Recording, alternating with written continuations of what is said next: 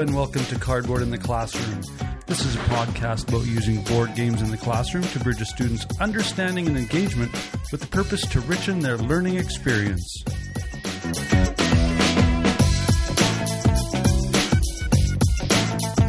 This episode of Cardboard in the Classroom is brought to you by the fantastic people at GameSurplus.com.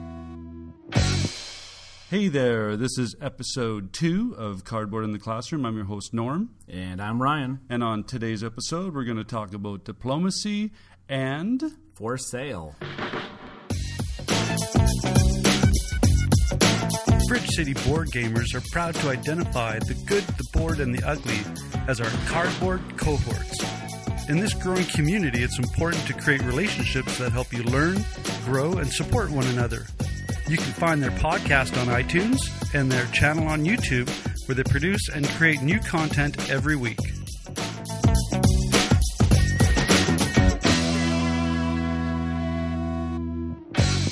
All right, welcome back. Like we said in the intro, we're going to talk about diplomacy and for sale. So I'll go. I'll start us off first. Sounds Um, good. Yay! So we um, the three step structure that I created before was uh, classroom context was uh, and then after that was analog application and then after that is the instructional design. So that's the filtering process that we're going to use to analyze the games and uh, how we're going to use them in the classroom. So classroom context for me the classroom was uh, grade 11 history the unit was causes of world war one and the lesson was let's put it this way the volatility of the alliance system so the analog application for that was i selected the game diplomacy which was released in 1959 Holy smokes. I can't I'm- believe it's already that old. i'm proud to say that i wasn't even born yet Not even close for me. um, it was designed by Allan Calhamer. I hope I'm saying that properly. And it was published by the Avalon Hill Game Company. Um, the game Diplomacy is basically a negotiation alliance system game. So that was the first reason why I went straight to that game. And because of the thematic context, it is uh, pre World War One. So I, you know, it just basically the planets aligned themselves for me with this game. Um, and now we'll bring it, bring us to instructional design. Before I do that, though, I want to ask you um, your experience with diplomacy. Um, I've played it a, a, few, a few times. And yeah, there's been some pretty heated arguments, or not, not necessarily any friendship ruined, but uh, there, there's been a couple tables that have been flipped. Some tension. um, well, we'll talk about the tension I noticed in class and the uh, how shall I say the talking down of certain emotions. Um, okay, so the instructional design part. In this part is um, how will uh, we learn the game and uh, distribute the play. The second idea is what ideas and concepts am I trying to reinforce or expand on? How will I evaluate the success of the activity, and how will I evaluate the student's understanding of the connection that uh, is being made between the lesson and the activity? So, how we start the time that I took to uh, to learn the game. Anybody who's played this game understands that it can be a very long game. So I wanted to make sure that as uh, the leader or game master, that I gave them just enough information to get us going right away. Um, because I'm not a big fan of wasting time learning a game. I just like to get right into it and learn as we go. And I think you're nodding your head like you're the same same type of player. Yeah, like I'll do all my research ahead of time so that when it comes to game night, I can get that. I've got that teached right down. I've got the bare bones to get everybody just right into the game and playing right away. The uh, the prep that I did as well is I sent uh, the kids uh, information on Board Game Geek about the game, uh, a couple of uh, really useful uh, how to plays on YouTube, and it was up to them to do their uh, prep work. So when we got into the classroom, I explained the process of the game, the steps, the objectives, and um, the game has a six-player game. So I divided the class into six um, groups of students, and those six groups of students, uh, each group would be sort of like a committee that would decide the outcome of their country's actions. Um, what I mean, what ideas did I want to enforce? It, like I said before, it was this alliance system, the idea of the volatility of this alliance system, and uh, what can happen, the dynamics that can happen through this system. Um, how how will I evaluate the success of this activity? Well, a lot of it was just through sheer observation of the activity, and I'm going to bring you in on this too because uh, at the time. Uh, I was across the hall from Ryan, so he was able to one, hear us because there was a lot of volume, and uh, two, just walk across the hall and and, and as an outsider, just see the uh, see the energy that was going on.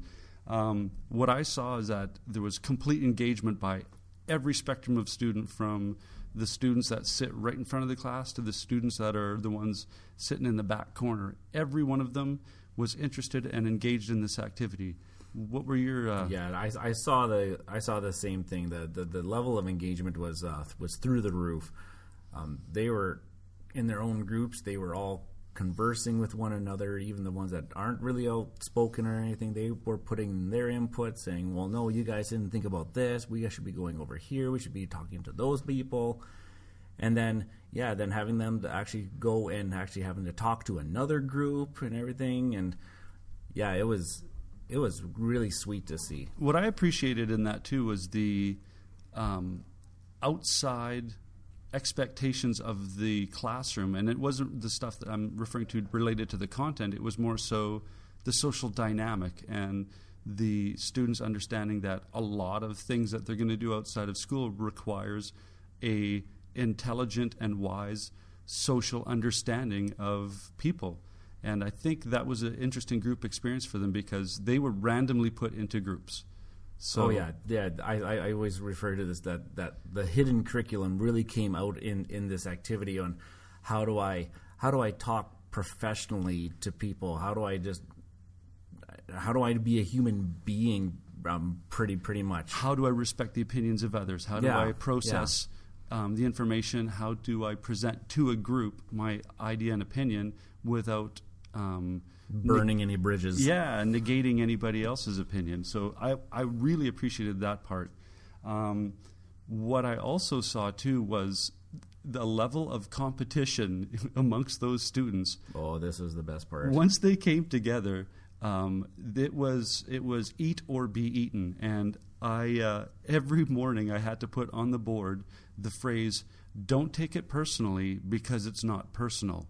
and I kept having to take because I could just see you know blush responses going off and, and jaws tightening up and, and people getting upset because they um, how shall I say were efficiently stabbed in the back several times by broken alliances or they would come from your classroom into my classroom the next period and they would still be jawing and jarring at each other and I had to say whoa okay I'm glad you guys are having a great time with this, that with Mr. LePage's activity, but we have to focus on math yeah, now here. History is done. math is started now.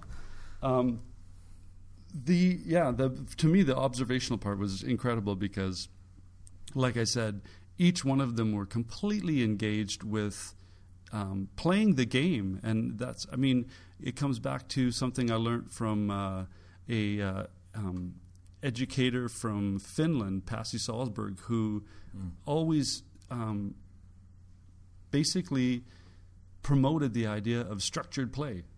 A lot of learning can come from structured play. So this was uh, the one thing that I noticed right away that there was no obstacles for me to be able to communicate to them concepts from my curriculum. Um, they were open because they were having fun. I was tricking them. We don't do that. no, teachers. we don't do that. Don't. Uh, so the um, and of course, I mean, with any activity as a as a teacher and a professional, I want to be able to have some sort of documentation to go back on and determine from from an outside eye if this was a successful activity. So what I created um, was a formative type of assessment um, that we refer to as kind of exit slips, where you ask them questions, kind of speed round of questions. What was the what was the most important thing that you learned today? What was or is something that you want to learn more of? What is something that you um, want to continue with? And I saw a lot of interesting responses from students that didn't really communicate vocally in class, but given the fact that I that I allowed them to have this experience, they gave me some interesting input in regards to how this activity connected with the Alliance system, and they all made the connection that I wanted them to make, that which was that this Alliance system being part of the main causes of World War One was a significant element in the the startup of World War One, which comes into we teach um, a concept called MAIN, uh, militarism or militarization, uh, alliance system, imperialism, and nationalism. So out of those four, this game basically showed them the like I keep using the word volatility because that's exactly what happened in class when students had alliances that were broken. Things went volatile. And again, I have to refer to the the quote on the board, don't take it personally because it's not personal. Any uh, any any uh, uh, last commentaries about your outside Uh, view on this? Uh, no, yeah, you, you, you nailed you nailed the points. As in, it was an engaging activity. It's it's an experience that the students are going to take away with, and um, they're they're they're going to look back on that now, and they're going to probably think of that as probably one of the best things that they did in their high school career because it, it was just so engaging, and they got the point. They Yeah. got the point. Yeah, because I keep. I mean, for me, as at least as a, as an educator, there's so much research that says if you read something, you only retain a certain percentage. If you hear something, you retain a certain percentage. If you do something, you retain a lot more information than had you just read about it, heard about it, or talked about it. The experiential part to me um, is something that's overlooked all the time in education. So I was, for, for my conclusion about this, I was very happy. The only thing that I would change if I had to change something, and I and I'm going to, is to shorten down the time because I, yeah, it's a very long game. it's it, oh, we didn't even play the whole game. We only played to a certain point so, until I determined that yes, we understand the point I'm trying to make. Uh, a lot of them were not upset, but kind of you know, oh, well, let's finish this off, and and and then I explained to them that we're not even a third of the way through. And then, of course, their jaws hit the table. But my point was made in regards to this idea that the, the volatility of the alliance system. So I was very happy with that. I'm going to close um, by saying that this is going to remain in my portfolio of cardboard in the classroom activities, and I'm going to now transition this to Mr. Rao and mathematics. So I'm going to talk about a little game that I brought in. Literally, it's a little game. It's tiny. a couple decks of cards and some coins. I'm going to talk about the game for sale, and the the classroom connection that I wanted to make was this: uh, we are coming to the end of our probability section, and we are going to be introducing our next section, which was going to be all about uh, personal financing and budgeting. So I thought for sale. I'm still gonna- trying to work on that. everybody. I'm just so glad that we're actually teaching personal finance in in mathematics classes, which is fantastic. So, for sale does both of these things actually fairly fairly well. First thing is that very first phase of the game where you are auctioning off the property cards. There are going to be a set, set of property cards out, and every student or every player has the exact same amount of money to uh, to spend during this phase. This was the introduction to budgeting because I told them this is all the money that you have for this entire game, and so and we have to go through this stack of there, there there's 30 cards numbered one to one through 30 and only a certain amount of them come out every time. So like if it was a six player game only six cards come out. So we're going to go through that deck only a few times. Let, let me guess, their limited budget only came into understanding when they ran out of money. Oh yeah, because the very first round it says I bid one, two, five, eight. I was like, "Whoa, you guys already spent about half your money now." Well, what does that mean? I'm like, "Well, what's going to happen in the, when the what's going to happen in the future rounds? Oh, we're not going to be able to get very good stuff."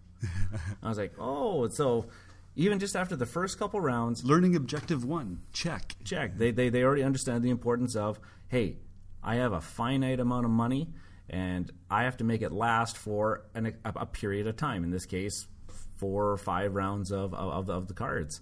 So that is a great game. So I'm going to bring come back to that idea throughout this entire section of of of the budgeting process. The second thing that I got them uh, got to hit was this idea of probabilities. Good. The, the the second phase is that there are there there's money cards that I'm going now going to use my property cards to trade in for money, and automatically the very first question that all the kids asked was, "Well, what's the range of numbers?" And I said, "Well, they range from zero to 15. and they're like, "Okay, and how many of each are there?" I'm like, "Well, I think there's about two cards of each, and all the cards are going to come out." Well, in a six-player game, yes, you're going to see all the cards. Ah, so then I laid out the first round, and yeah, there's a couple. Of, there most most of them were the mid range. So they're like, well, do I do I spend my big card now, or do I save my big card for when the 15s come out? Can I just put down a lower card and get something? The thought process, I didn't even have to teach that. And to explain to them that they've created a formula and they're plugging in variables would would not I mean it would blow them away. Oh yeah, they they were already making these connections already, and I didn't even have to try it. I, uh, that was going to be part of my lesson. I was I was just going to teach them. I said, "Well, take a look at the board and say, do I want to play my?" But they already did that for They me. did that leap. That's awesome. which was like I, I, I was blown away by that. So then they're like, yeah. So some of them played their more their mid and low cards, and then the next round the higher cards came out, and then they're like, wait a minute, who had the thirty? Who had the twenty nine? And then and then they started doing that whole meta game thing of like, oh, now I got to play a little bit of a memory game of who bought what in the future round, and are they going to play it now? Are they not going to play it now? It was fantastic. So um, the analog application of using for sale, this was this this met my expectations through the roof. They were so engaged. so, so I mean it's obvious that it was a success with the students. And the great thing about it is that it's it's a fairly short game. The the play time is only about like 15 20 minutes if they're really really dragging it out. So they were able to play at least two or three games in the class period so that they could actually look at the first game was like a bit of a learning curve, especially for the people that blew all their money in the very first round. And then so yeah, so being able to play it at least two or three times in a row got them a little bit better of an understanding of okay, then the next games, the budgeting, well, they they, they were more conservative. I was just going to say way more conservative. in the in the continued games were they able to develop sort of gaming theories and go I'm going to try this this time and I'm going to try this this time. Yeah, and then that made the connection to budgeting too. If you you make a budget the first time around and you it, it, it doesn't work out, well, you're going to have to make some changes. And so they are started making uh, those adjustments in the future games. They're like, okay, I didn't spend all my money at the beginning of the month. I'm going to wait till maybe the mid or towards the end of the month. And the best thing about it was too is if you have money left over, well, that money's going to count towards your final score. So they're like, oh, well, I'll just put that into savings. I didn't even use that term. That's I brilliant. didn't even use that term. They started using that term themselves. So, they made they made that connection immediately without having any guidance or facilitating. Yeah. So now it's kind of an incentive of now we're kind of doing some more formal things in the classroom where they're going to be analyzing pre-made budgets and they're kind of tracking their spending. But when they're done their they're kind of their quote unquote homework, they want to they they're like, "Can we go get for sale?" I'm like, "Yeah, I'm, I'm not I'm not going to argue with that." So so they're requesting to practice their math through a board game. exactly. I love it. I, I, I love it too. So, in my conclusion, um, we've got as the, as the math department leader here at the school, I, I purchased a class set of for sale so that other teachers may try to maybe experience this if they end up teaching this type of class, or um, further down the road. So, Oh, before we forget, um, I think you had mentioned before that you created like a gaming journal for them so that they could. oh yeah, that that was going to be my assessment Oh, piece. Of, sorry about that. Yeah, yeah, my assessment piece Well, was the we'll call that a segue. Perfect. I like it. um, yeah, my I created a gaming journal for them to kind of record their thoughts, and I just kind of give them uh, opportunity, like they record the score of the game. Uh, they have to analyze as was it advantageous to be the first player in the auction round. Um, I asked them kind of a generic, what's the link between that very first phase in the game and the budgeting process. Um, I asked them a little bit, a little bit about, uh, give me an example where you maybe used a a probability um, to determine kind of like what you were going to do in the game, and so they they, they, they and they took some time. They took some time for to, to record their thoughts on this. And when you read the reflections, were you able to have a glimpse into you know what was what they were thinking in their head if they did make this solid connection or if they were if they were on their road to making this yeah, connection. well, they were either on the road or they already made the connection with the budgeting piece. The probability piece kind of is still a little bit of a work in process. Um, I might just use this as just a straight um, budgeting activity. yeah, uh, but in- you've created a foundation though. Yeah, most of them are already starting to look at that aspect of the probability of, hey, I've already got some information out there. Six cards have come out. None of the big cards have come out, so that means the the chances are that those probability cards are coming in the next round a little bit higher. That was a great connect that I saw most of the students make. And I'm going to come back to what I had mentioned before about this experiential learning. Did you see that the their experience doing this game helped understand help them their understanding or reinforce what you're trying to do from a textbook? Yeah, this totally reinforced the fact of what it, what does it mean to have a budget, and totally, yeah, I'm just going to go with that. I, I I can only re- re- recite the definition of a budget a million times, and I can give them spreadsheets upon examples upon dryness upon case upon. studies and case studies, yeah. But then to actually create an activity or have something that's there that they can actually do and participate in, way more. I, I've got a like this group of students is they're they're not our all stars in, in, in the school by by a long shot. They're, this is a, this is a math class that they need in order to graduate. Like they're they're, they're not going to want to be doing. They're not going to be want to be accountants.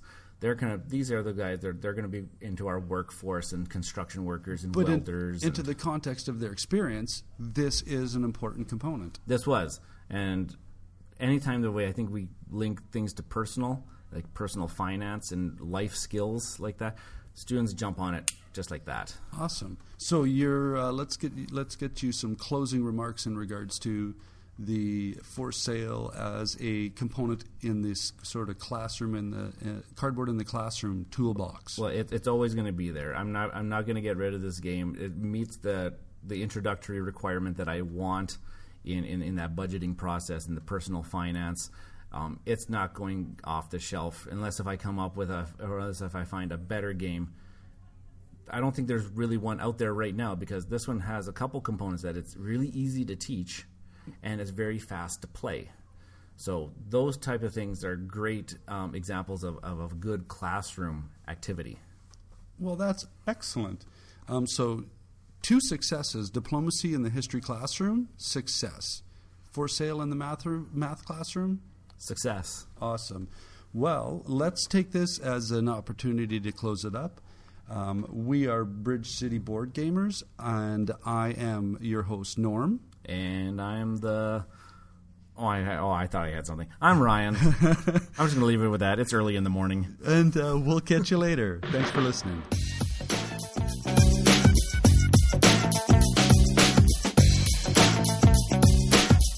Bridge City Board Gamers, and you can find us on Twitter at BC Board Gamers, on our YouTube channel, Bridge City Board Gamers, and our Facebook page, Saskatoon Tabletop Games Community.